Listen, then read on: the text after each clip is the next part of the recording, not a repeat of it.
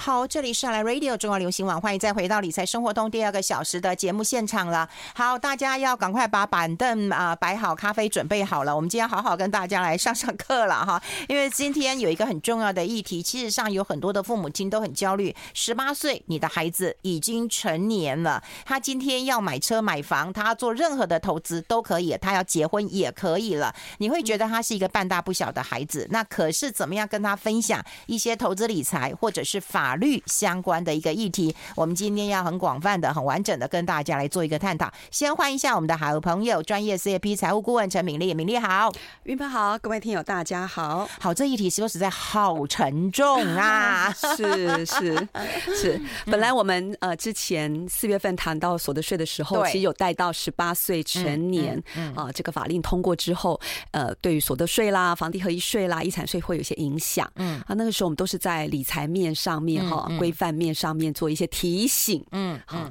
那没有想到最近发生的新闻，而已经是社会新闻、刑事案件，对，然后其实跟这个十八岁成年的一个立法，哎，发现有交集了，嗯，好，嗯，因为这个案例刚好真的就是一，你说十八岁这个高中生啊，这个高中生。他结婚了嘛？对，他结婚，因为以前你要你是呃法令规定你成年是二十岁的时候，你二十岁以上。结婚才可以独独立行使这个结婚的权利，不需要通知父母嘛？嗯，你现在是民法已经把它修法，把成年的规范从二十岁下修到十八岁的时候，意思就是说，你年满十八岁，你去户政事务所办理结婚登记是不需要经过父母同意的。嗯，甚至其实本来呃，事实上最这二十三号吧，就在前两天才有一个小小的法令上的解呃解释令的修正，去把这部分的规范补齐，因为之前在那个解。解释令上面还讲说，你未满二十岁的话，你还要法定代理人同意。嗯，可是现在这个这个小瑕疵也把它补齐了，也就是说，满年满十八岁，你结婚不需要法定代理人同意。嗯，然后你就可以合法行使结婚的权利。那你看，在过去几十年前，我们结婚的的要件哈，法令要件是要要有，就是 在两人以上，然后的面前要有仪式，你知道吗？嗯，后来已经修法过一次，不需要有仪式了，登记就算数，登记就可以了。对对，那这也就是为什么？你看这次他的一个婚姻的成立要件就就合了嘛？他只是在路上去找了嗯。两个人，他现在唯一父妈妈还可以做的诉求是说，到底因为那个路上找的两个人是不认识他们的，对对对，好，表面上的法律要件是吻合了啦，毕竟还是有两个以上的证人，嗯，但是就是说是我们现在是在他现在家人可能要主张是说他是不是被诈骗。嗯嗯，对，被诈欺。嗯，好，那这个是法律上面办案上面再去延伸的，我们今天可能没有办法去做这些法律上的讨论。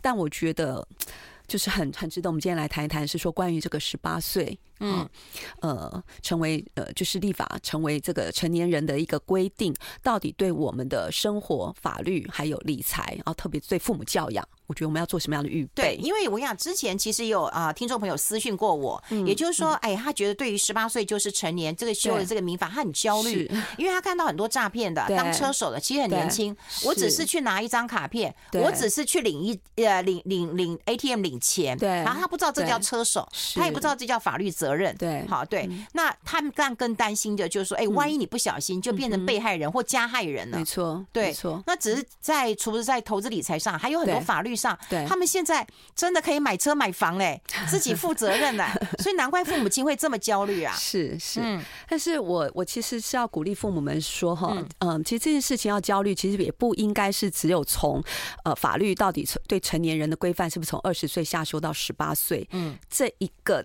分界点，你才要感觉到焦虑。如果你真的要觉得焦虑，其实现它只是差别，只是在于说，十八岁你要独立负一些责任，十八岁到二十岁中间多了两年，他可以有一些的权利。但讲实在啦，撇开这个法令修正以外，还有很多事情跟着法令无关。你其实在这个社会当中，你不管十八岁也是有可能被诈骗，十八岁一样有可能被诈骗。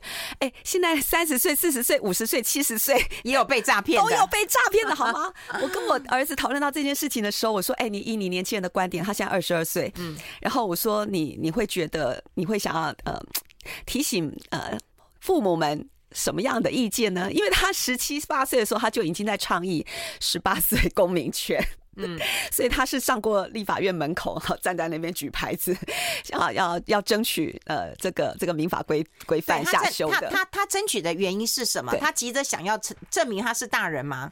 我觉得不是说证明他自己是大人，而是说他认为说在这个世代，其实呢，呃，迈向成熟这件事情是每一个人的呃责任，是权利也是责任。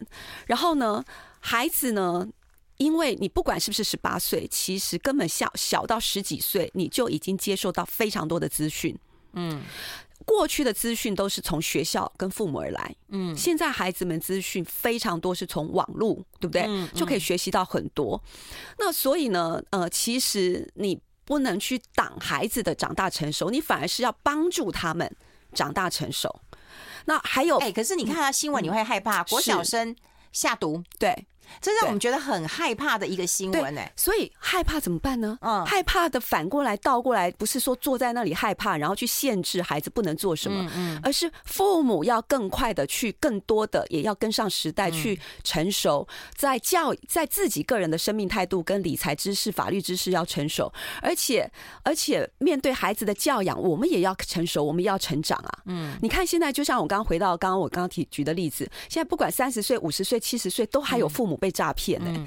你 那你说，其实不只是孩子要学习啊，那我我们能够我们能够限制我们这些成年人，然后不去接触这些资讯吗？嗯，不行，所以我们也是要学习说，我们面对资讯怎么去分辨，嗯，怎么去分辨，嗯，那我们现在父母也都还会被假新闻所。所欺骗呢？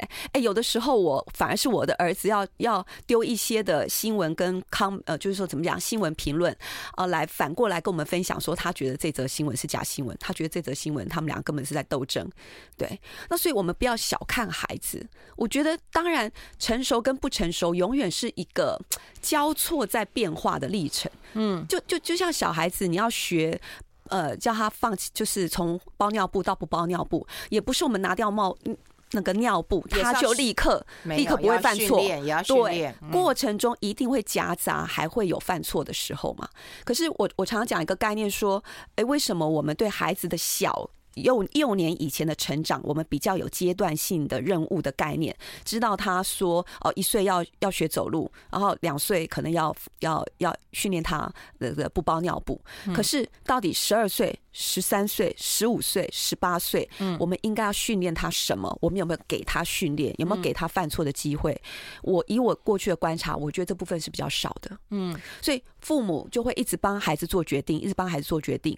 那我在理财课程里面常常提到一个概念。说，如果孩子从来没有机会在他小学、中学的时候有有自由的权利管三十块的钱，父母不过问，就算不储蓄，虽然储蓄是好习惯哦，但是他如果真的，你你有没有曾经什么时候开始给他管三十块？什么时候开始给他有权利自主主张三百块，然后不去限制他？要怎么存怎么花的经验，如果你一直都没有，他什么前三百块也要来问你，三千块也要来问你，然后你要让他突然在大学毕业二十二岁、二十三岁的时候拿到三万块的薪水，然后要观察他管得很好，然后然后知道怎么花怎么存，那不是跳很大吗？这真的跳很大，你的小孩大部分都是在这个年纪了哈，大概就刚过，对，刚过了十八岁，对对。我想要了解一下你的那个，就是跟他们相处的过程，还有因为啊，儿子倡议嘛，十八岁就要成为那个公民了嘛，对不对？哈，就民法通过，他就成年人了嘛，哈。啊，这个历程他一定也接触同辈的，嗯，那有一些成熟的案例，有一些不成熟的案例，好，待会让我们听听这些案例，好不好？我们先休息一下。I like 103. I like radio. 好，我们持续跟米莉老师来聊一聊十八岁啊，十八岁，但现在是一个呃成熟独立的个体了，不一定成熟，但他的确是一个独立的个体了，他要负一些责任的。对，那我们跟大家来分享一下，十八岁我们老认为他们半大不小的，当然有一些成熟的案例，有一些不成熟的案例啊。对，你的孩子还刚经历过十八岁，我的孩子已经经历过很久了。他，我老二其实也已经二十二了啦啊啊啊！但是他从十十十六七岁到二十二岁这当中，我觉得好像一年老五岁。你老还是他老啊？他老，我越来越年轻，他越来越老，所以我们俩现在讲话很像平起平坐，像朋友一样。有的时候我可以从他身上学到很多东西。嗯嗯。哎、欸，那那我可不可以问一下啊？就是说你所接触到的，当然大家都担心他们独立了但不成熟，对对不对？那请问一下，有没有哪一些成熟的案例，或者哪一些不成熟的案例，可以帮我们分享一二吗？包括你儿子女儿，你要谢谢他们也可以啊。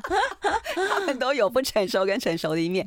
我觉得其实连我们大人都有啊，也有，没有百分百的啦。对对对，是看什么面相。那我觉得其实现在的孩子啊，真的不要小看他们。嗯，这是是有几个案例哦。你知道有一个十七岁的高中生许云泽，嗯。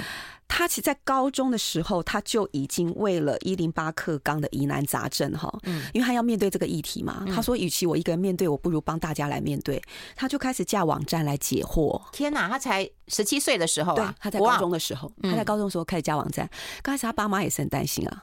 然后，然后爸爸比较持反对立场，他觉得说，你高中生你自己要考大学，你这个 正事不做去做这些，嗯，那妈妈呢是阻止不了呢，就协助他支持他啦。当然不能说实质上有什么协助，嗯，但就是支持他。然后，所以他现在的这个网站呢是数百人万计，呃，数百万人。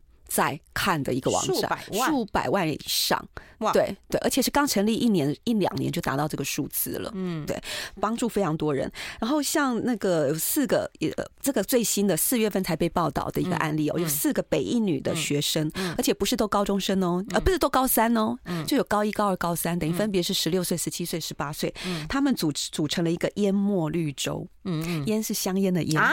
哦哦哦哦，不是烟水的烟哦，哦，香烟的烟，然后墨的确是沉默的默，嗯，然后他们其实也不是第一届，他们已经第三届了。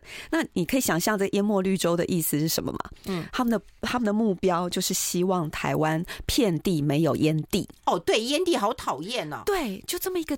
简单的诉求，其实你看，他们只有自己不抽香烟，他管虽然看到地上有烟蒂是很不很不开心，但是跟说你要到一个层次去希望消灭地上的烟蒂，哎，这是很大的落差，这是要付出心血的，哎，嗯，所以他们还去环岛，然后去进街，然后他们刚开始哦跟陌生人要，他们自己当然亲自有去捡。然后也邀请人家来一起剪，嗯，他们说他们刚开始也是很害羞啊，到后来他们连跟陌生人沟通这件事情，他们都进步了，嗯，然后呢，他们因为推广这个运动，也得到很多的回响，很多的鼓励，嗯，还有一些成年人后来去追踪他们的网站，呃，脸书每一则都给他们按赞，嗯，然后他们也开始学会说，在这个过程当中，怎么样去做一个论述，怎么样去做一个推动，怎么样去跟陌生人沟通，所以每一个像刚才我们刚刚讲这个许云泽，他在这个架网站的过程当中，他是不是学会了？学会了，你不要只是捡。第一个当然是所谓的架网站这件事。嗯。第二个，你一个网站要很多人来看，那表示说你架网站的一个表达方式或呈现方式，是不是是让人们非常觉得亲民，然后学到很多东西，或者是解惑，你才有办法一传十，十传百，累积很大的流量，对不对？嗯。所以他在这个过程当中，他们孩子们学到的都是一个解决问题的技巧。嗯嗯。还有就是一个利他。的一个心态，嗯，那我觉得我其实，在过去演讲的课程里面，我也会谈到一个概念。你有没有发觉，其实当我们的，我们都，我们都说，我们理财要到从理财到理财规划，设定目标很重要嘛？对。但是如果你的目标只是关乎自己。你只是为了自己以后买房子，自己以后要存退休金，那请问你谁会来支持你？谁会来赞助你？对，不会嘛？对，就是自己靠自己嘛。但是如果什么叫什么叫企业家？企业家在提出来，企业家在经营的就是什么？解决社会上提供社会上一个有用、人们会买单的服务或产品。嗯，对不对？那如果企业家创业没有钱的时候，他不是要靠募资吗？那人们为什么会愿意？为为为为为什么愿意投资他，或为为什么会愿意买他的股票？嗯，一定就是他的诉求得到认可。嗯，他的理想或他的服务或他的产品是解决更多人的问题。嗯，所以如果当我们解决问题只是我们自己的问题，那你就只能靠自己的资源。嗯，那如果说你要解决问题是一个更多人的问题，你就有办法吸引别人的关注，吸引别人的时间来来支持你做志工，或者是吸引别人来捐钱给你，或吸引别人来买股票给你，啊，不是买你的股票，说错了。嗯，所以我觉得其实。你要发挥影响力，其实就是如果你的愿景跟你的目标是越关乎众人的事，你就越能够取得更多人的资源。哎、欸，你有没有想过一个问题啊？有时候你刚刚提的案例都非常的成熟，也都非常棒，但都是好学校的学生。嗯，也就是读书对他们来讲，可能不是那么困难的一件事情。嗯，可大部分的父母都希望你十八岁的孩子要干嘛？你好好给我读书，你考上大学我就不管你了。哎，有没有啊？这种人其实很多。对，就是只是叫你会读书嘛。对对，那好，你会读书，你可能就会读到好的学校或考好的大学，然后之后呢，你就玩四年吧，然后搞社团什么的。是，对，是。那如果你不会读书呢？啊，你可能也去混一个大学，那你可能也混得不好。对，也我就是说，你从来不会为不不管利他了，你连你对自己的人生都无法负责。哎，对。嗯嗯嗯，所以这个就是一个要引引导的过程。其实我最近我不晓得你有没有看到一个新闻，是呃，台湾最近刚有一些的孩子，其实在屏东，屏东的年轻人，然后他们在美国拿到机器人大赛的冠军。嗯，然后这些年轻人事实上平常都要打工的，他们自己的学费都靠自己赚。哦，这我不知道。对，嗯，然后他们还要再挤出时间来去预备这个机器人大赛。哇，最后还是拿到了冠军。嗯，而且你讲屏东，说实在，我也其实有点感动哎。嗯，这国境之南 呐，哈，对，很多的资源可能是不足的哦。对，没错。那他们怎么来发现这个？我觉得很重要。我们先休息一下，我们先。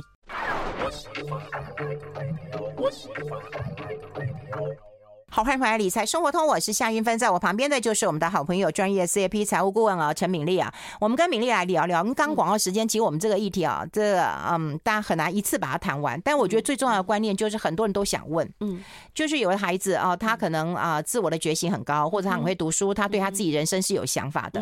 那我们再举一个很粗浅的一个例子来讲，为什么我们都会觉得欧美的孩子他十八岁了，你要念大学，你滚出去了，好，对不对？你要去念助学贷款吧，哈，这样子你要独立了。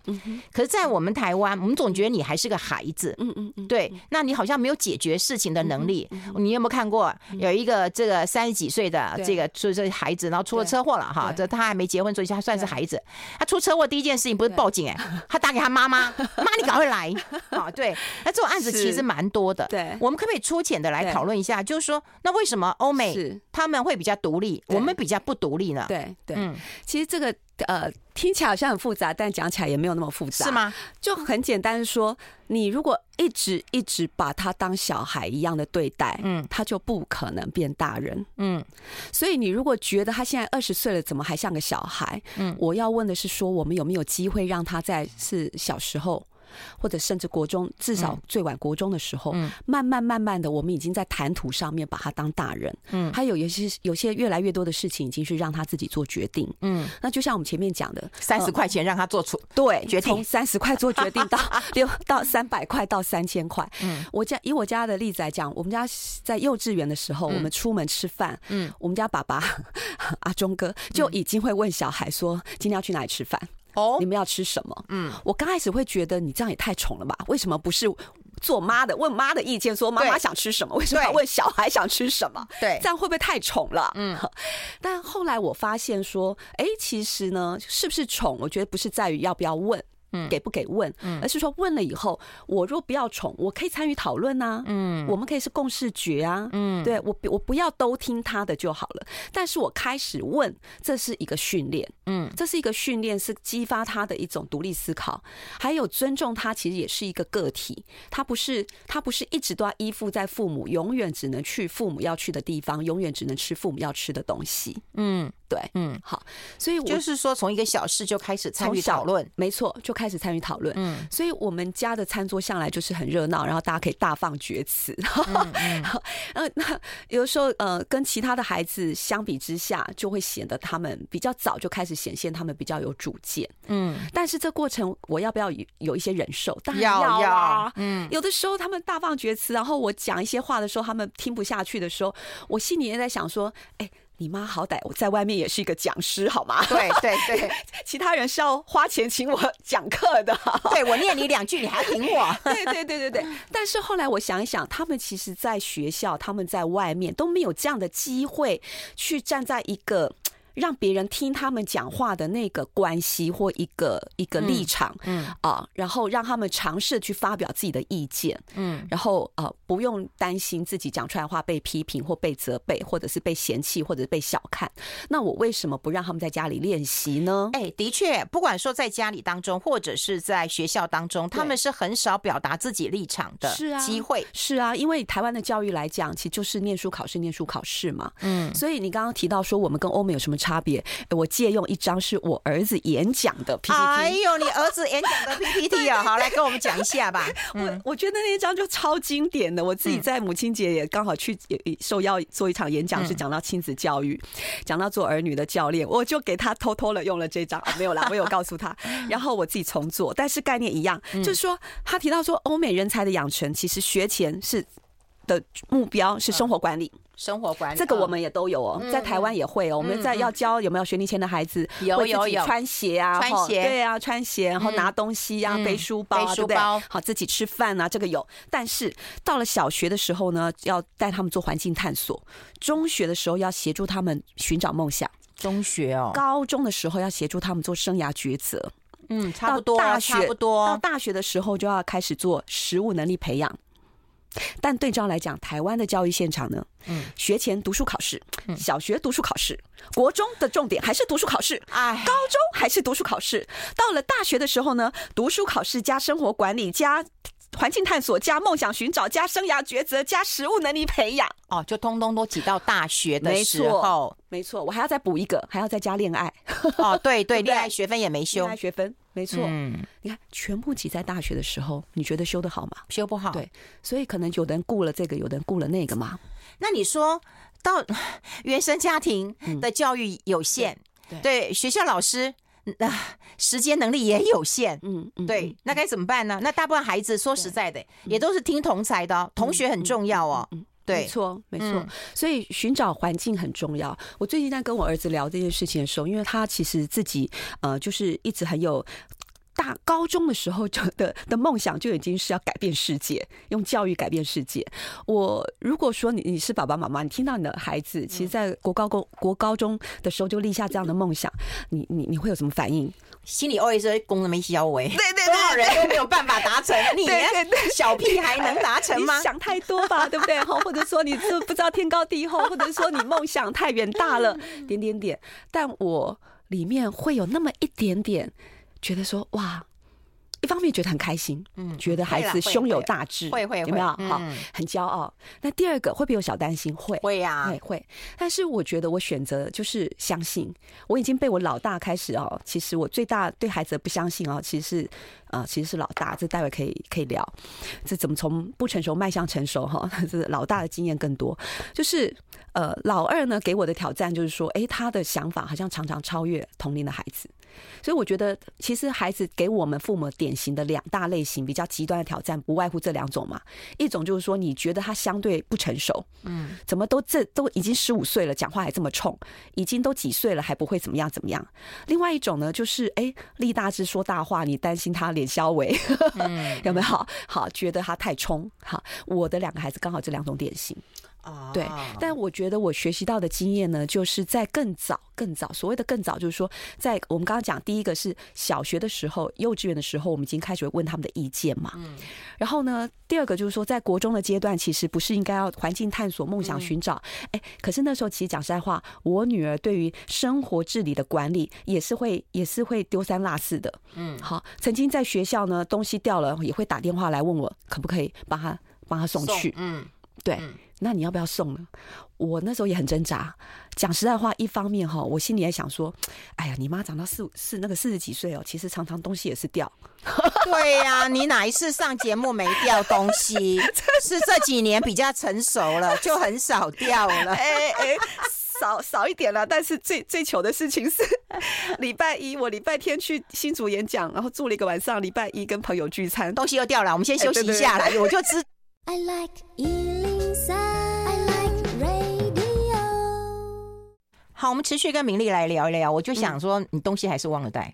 哎、欸，对，什么东西？简短的讲，就是我礼拜一从新竹回来的时候，然后搭学妹的便车，她来饭店接我。嗯，然后呢，我因为眼镜忘了带，哎、欸，没有，手机忘了带，哎、欸，没有，这是一般都会发生的。这次发生的比较大条，嗯，这次发生的是行李没有上车，行李那么大，你都会忘了、啊？那那费勇已经昏死，昏死昏死过去了。没有，因为我在咖啡厅等他，好，行李在旁边。然后呢，他到的时候呢，我手上有一杯呃饭店免费赠送的红枣饮饮料，我就想先拿去给他。第二个，旁边有面包房，我想问他说，我们中午出发需不需要买个面包给他？结果他饮料拿了，面包说不用。那我就说好，那我去上个洗手间就走了。哎，对啊、呃，回来就直接上车了，就 忘记去咖啡厅把行李拿上车。所以话说回来，这个我女儿国中的场景，当她东西忘了带的时候，嗯，讲实在话，我有两种心情。第一个是说，天哪，我正在忙。好，你妈正在忙，你要我为了你的事情，然后要再这这样子跑一趟，会耽搁我手上的事。嗯，然后第二个，我帮你送东西会不会太宠你？嗯，对不对？对，让你养成没有责任感、没有自律心。没错。但是另外一个角度，我又有一点点同理心，说，你妈是个大人，我自己都会迷糊了。哈，这种小事可不可以有一个，也可以原谅他，或者是帮个忙，给他一个恩典之类的。所以在那挣扎当中，其实以前总是会很冲突。嗯，可是自从我那时候有一个机会上了一堂课，然后是一个呃国外的，就是受过心理咨商训练的牧师，他的一个教教育观在课程当中，然后他也举了很多例子以后，哇，我豁豁然开朗，我立刻模仿。后来在发生这件事情的时候，我我我讲这个案例真的很经典。嗯，我后来我真的一点都不困扰。嗯，因为他当他下一次再发生这件事情的时候，嗯，我真的就是学那位牧师那位老师，就这样很轻松的说，啊，东西忘了带啊。哎呀，好遗憾哦，怎么办？嗯，你一定很难过哈。嗯，好，然后他说对呀，那妈，你是不是可以帮我送东西过来？送过来。我说可是我现在正在忙哎。他说：“你抽个空嘛。”嗯，我说：“可是我的时间是有成本的，不然这样好了，我帮你叫计程车好吗？帮你叫计程车送过去。”他说：“可是计程车要花钱呐。”嗯，我说：“对，计程车来回三百块。嗯，可是妈妈的时间成本更高。嗯，对，那你要请我也可以，那你要付我三千块。嗯，好，因为我时薪三千块。嗯，他说不要这样嘛，我们是母女，对对，开始 会讨价了，耍赖塞奶。我说对，虽然是母女，但是呢，时间成本这件事情就是我们要有的。”观念，嗯，所以你现在可以有两个选择，你现在有三个选择，你可以花三千块请我帮你送，嗯，你也可以花三百块请计程车帮你送，嗯，你也可以自己选择你怎么样解决这件事，嗯嗯，然后他就说，哈，怎么这么讨厌？那那可是我身上没有钱啊，又叫真的没有钱，我说没关系，你户头里面有，我可以先帮你垫，嗯，我再从你零用钱扣就好啦，嗯，就是我保持一个原则，就是一派轻松。但是你的解决，你的解决，我不，我没有骂你，我没有骂你，说你怎么这么不小心，你又给我搞麻烦，都不用抱怨，都不要责备，哇，非常轻松。但我跟你讨论，你可以有哪些选择？嗯嗯，给你自己做决定。嗯，后来他就唉叹了一口气，他就说：“好啦，你就知道他是个很小气的小孩嘛，对对对，钱向来只进不出的人。好，他决定承担了，对他决定承担。他说：嗨，好啦，这礼拜忍忍一下。”嗯，我自己解决。对该骂就被骂吧，没错。该承担就承担吧，没错。所以这个就是我在他呃，就是中学的时候过程当中，我自己调整我的做法，调整心态，再来调整做法。嗯嗯。然后那当然也。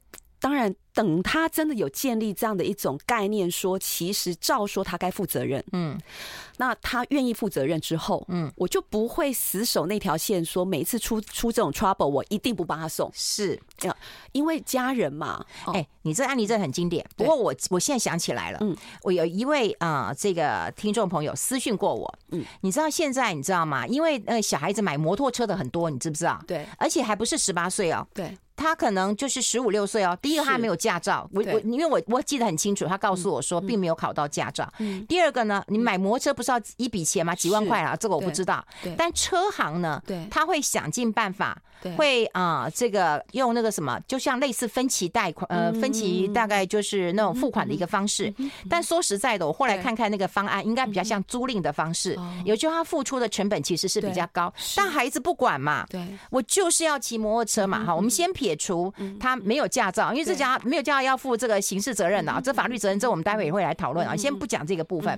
第一个孩子已经先斩后奏了，嗯嗯对。第二个他可能去花了冤枉钱了，因为这妈妈很在乎的就是说，哎，这是一个租赁的，这是一个不合理的啊。比方说我买买买车应该是几万块，我有有点忘记细节了。对。可他租赁的话，一个月要花几千块钱，这算起来三年的费用远超于这个费用了。嗯嗯你这个跟孩子讲没有用啊。嗯嗯我我碰到这个时候，我也跟他说，嗯，我找时间 回答你，但我也没有回答。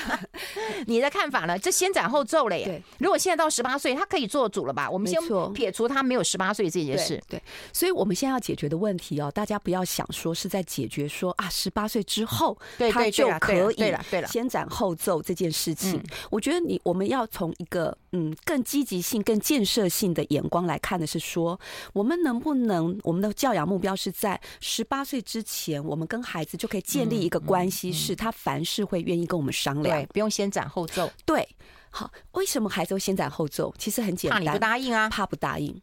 然后，嗯，所以我们能不能在十八孩子十八岁之前，嗯，其实是让孩子建立一种跟我们的关系，是有些事情他不用担心，说他任何事情到我们这边来，我们都会反对，嗯，或他一讲话，我们就我们就猜到他要讲什么，然后我们就有我们的答案，然后我们的答案又永远都跟他不一样，嗯，其实讲实在话，我也经历过，我孩子我老二曾经有一段时间对我的话不信任。对我跟他谈话是不信任，他会有一种猜测，或他已经已经有一种标签，会觉得妈妈一讲话，基本上就是要教导他、教育他、教训他、教导、教育、教训。教务长来了，教务长来了。我现在讲夸张一点了，我愿意讲夸张一点，给大家感受深一点。那我那时候后来我我也经历过一种痛苦的挣扎跟选择。我那时候也曾经也经历过说，其实有些话是第一个。有些话，同样的话，为什么他的老师讲就可以，我的我讲就变得是教育或教训？其实明明我的意见跟他老师的意见是一样的。嗯。然后第二种里面的 OS 是觉得说，有些时候我真的其实没有绝对的意见，我只是聊天问个问题。为什么我轻轻的问一个问题，他就觉得我好像下面就要教训他、教育他？但是我后来我做了一个选择，我决定说，我已经不要管说我不是这样的。你误会我了，嗯，重点是误会就误会了。那接下来是谁比较在乎我们的关系改变呢？我们，对我们，我们最弱，我们是最弱的。对对对，所以我就不去赌气了，我不，我也不再去跟孩子吵，说我不是这个意思啊，你误会我，误会就误会了。是我要去努力撕掉这个标签，我要去努力的去重建孩子对我的信任。对，所以我花了一一段时间，我也忘了一。很刻意的半年、一年还是两年，辛苦的妈妈。我们待会来讨论一点理财教育应该怎么做。我们先休息一下。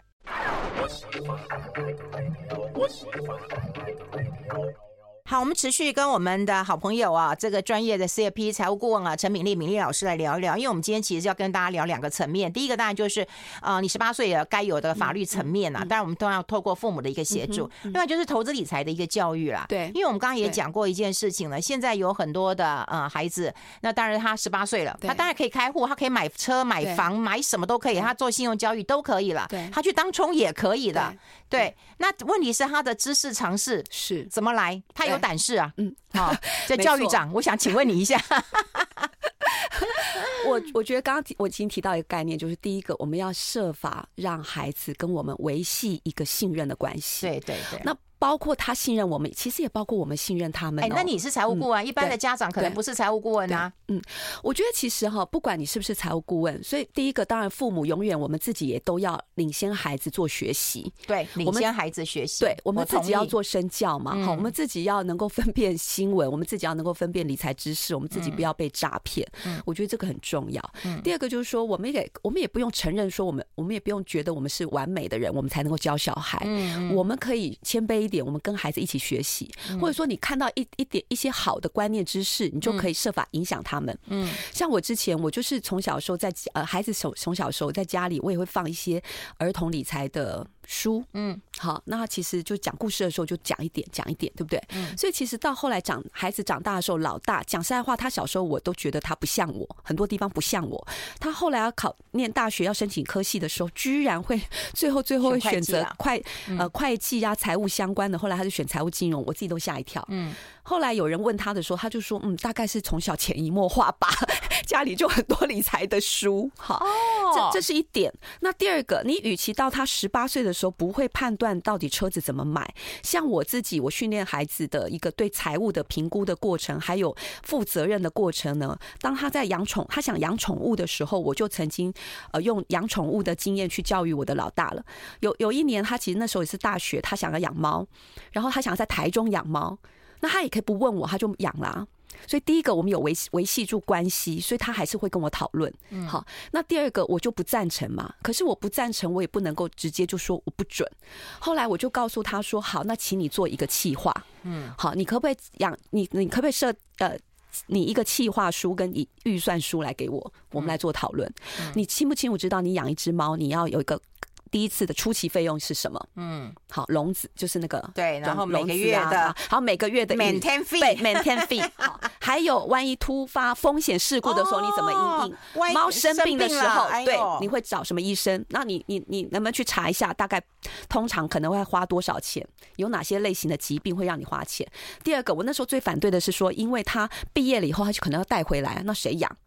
好，还有放假我们出国的时候谁养？对，那我不养啊，因为我没有这么爱宠物。嗯、第二个，我们家有老人家，老老那个奶奶行动不方便，我也怕猫突然跳上去啊，哦、或者是老人家对猫过敏啊。嗯，所以他那时候本来丢给我很多的呃因应之道，例如说他就呃把猫呃给同给同学，或者是给给侄给他的表妹帮忙。我说那我们如果全家都出国呢？就是所以，我请你把任所有的可能的状况，请你都列出来。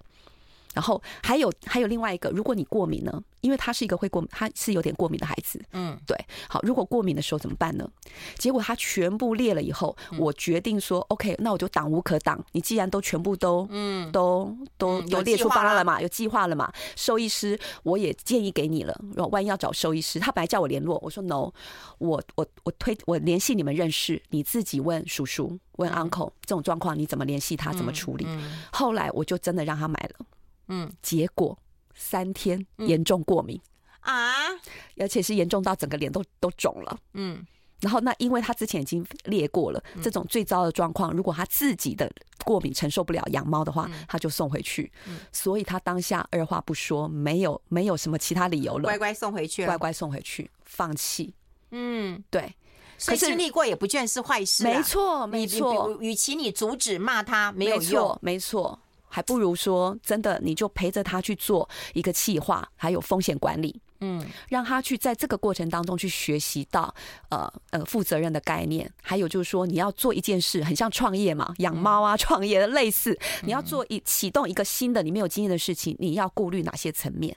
嗯，好，那你要收集哪些资讯？你要找哪些资源来解决一切可能发生的问题？对，那也许。你的你你有可能你只是在某一点两点你想到你觉得很焦虑，你就用那个去拒绝孩子，可是孩子还没想到啊，嗯，对不对？嗯、那你带领他去做思考，说不定他想到的，你想到一二三，他想到五六七八嘞，对了，那不是很棒吗？嗯，对，所以而且在这个过程当中，你让他有一种感受说，说妈妈不会全然都拒绝你任何的想法，嗯，但是妈妈是要陪着你，好引领你去做更完整的思考，再做决定。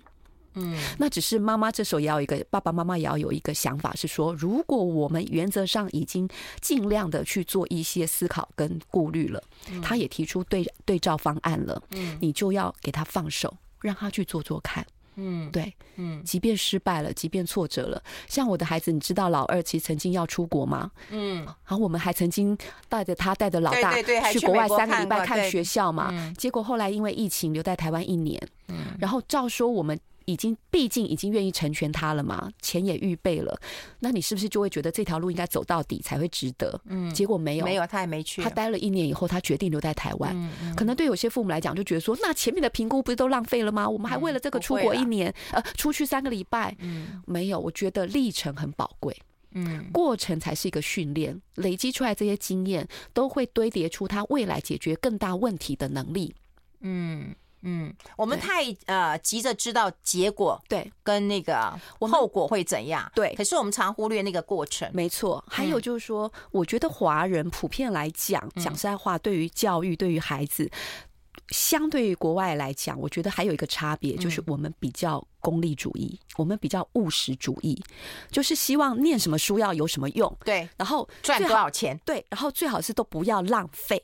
浪费，对，很怕浪费。就像我们以前在谈理财，很多的迷思也都是因为怕浪费，怕划不来，你就会买很多。现在看起来便宜，看现在看起来多功能，好像一次就买满很多功能，结果都。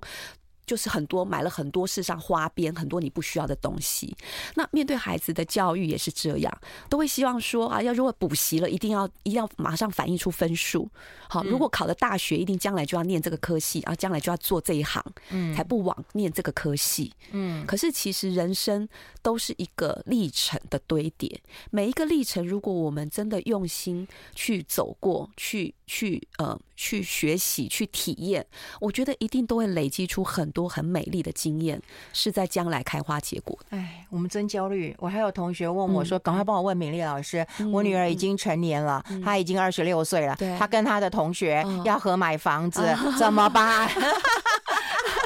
不是十八岁的一个焦虑，我相信一直有这样的焦虑啊。我相信。可是你想想看，我们父母亲都会认为说，你跟人家合买，你就会考虑很多。就算你是情侣，对不对？合买都会出问题了，更何况说你是跟同学合买。对对。对，嗯，唉，同理同理，我可以理解。但在这里，我想跟大家分享一个看法，就是说，年龄只是一个参考。对呀，生理年龄不等于心理年龄。对有些心理年龄或还有跟也也一方面心理年龄，然后有时候也跟个性有关。嗯，有些孩子，你看我家两个孩子都是我生的，可是可能天生来讲啊，老大在某些事情哦，我必须说某些事情不是全面，某些事情我只只。在他小的时候，我会觉得他好像不够成熟，相对同龄的孩子，某些事情我是让我担心。